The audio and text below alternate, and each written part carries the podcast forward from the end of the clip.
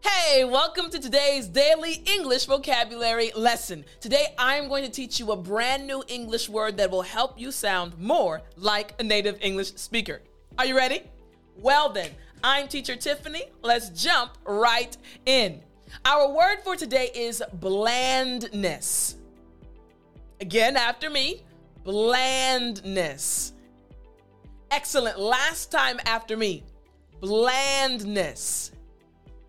Good job. Now, this word blandness just means lacking strong emotions, features, or characteristics. Again, lacking emotions that are strong emotions or strong features or characteristics. So, let's think about food, for example. Now, you can use this to speak about different things, but you can also use it specifically about food. So, you all know how much I love delicious food. I love food that has lots of flavor, lots of ingredients, and when I taste it, mm, it puts a smile on my face.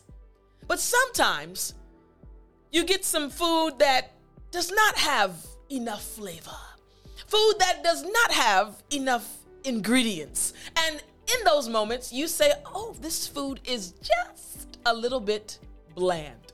There are no strong flavors, nothing to make you say, oh my goodness, this is good. In those situations, you can say, oh, the food is a bit bland. Now be careful.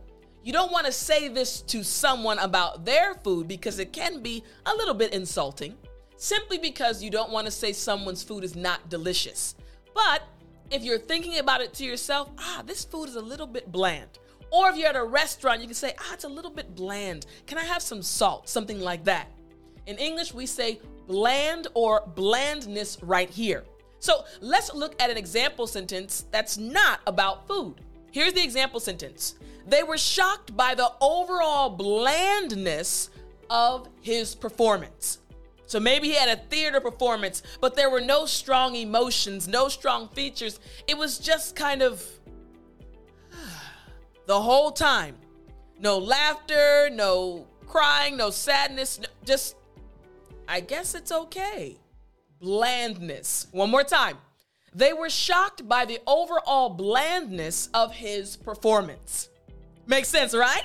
Okay, now the lesson is not over. I need you to open up your copy of the Daily English Vocabulary, book number three. Continue studying this word so you can again master it to sound like a native English speaker you don't have your copy yet, I don't know what you're waiting on. All you got to do is go to www.studywithtiffany.com and I will see you and talk to you next time.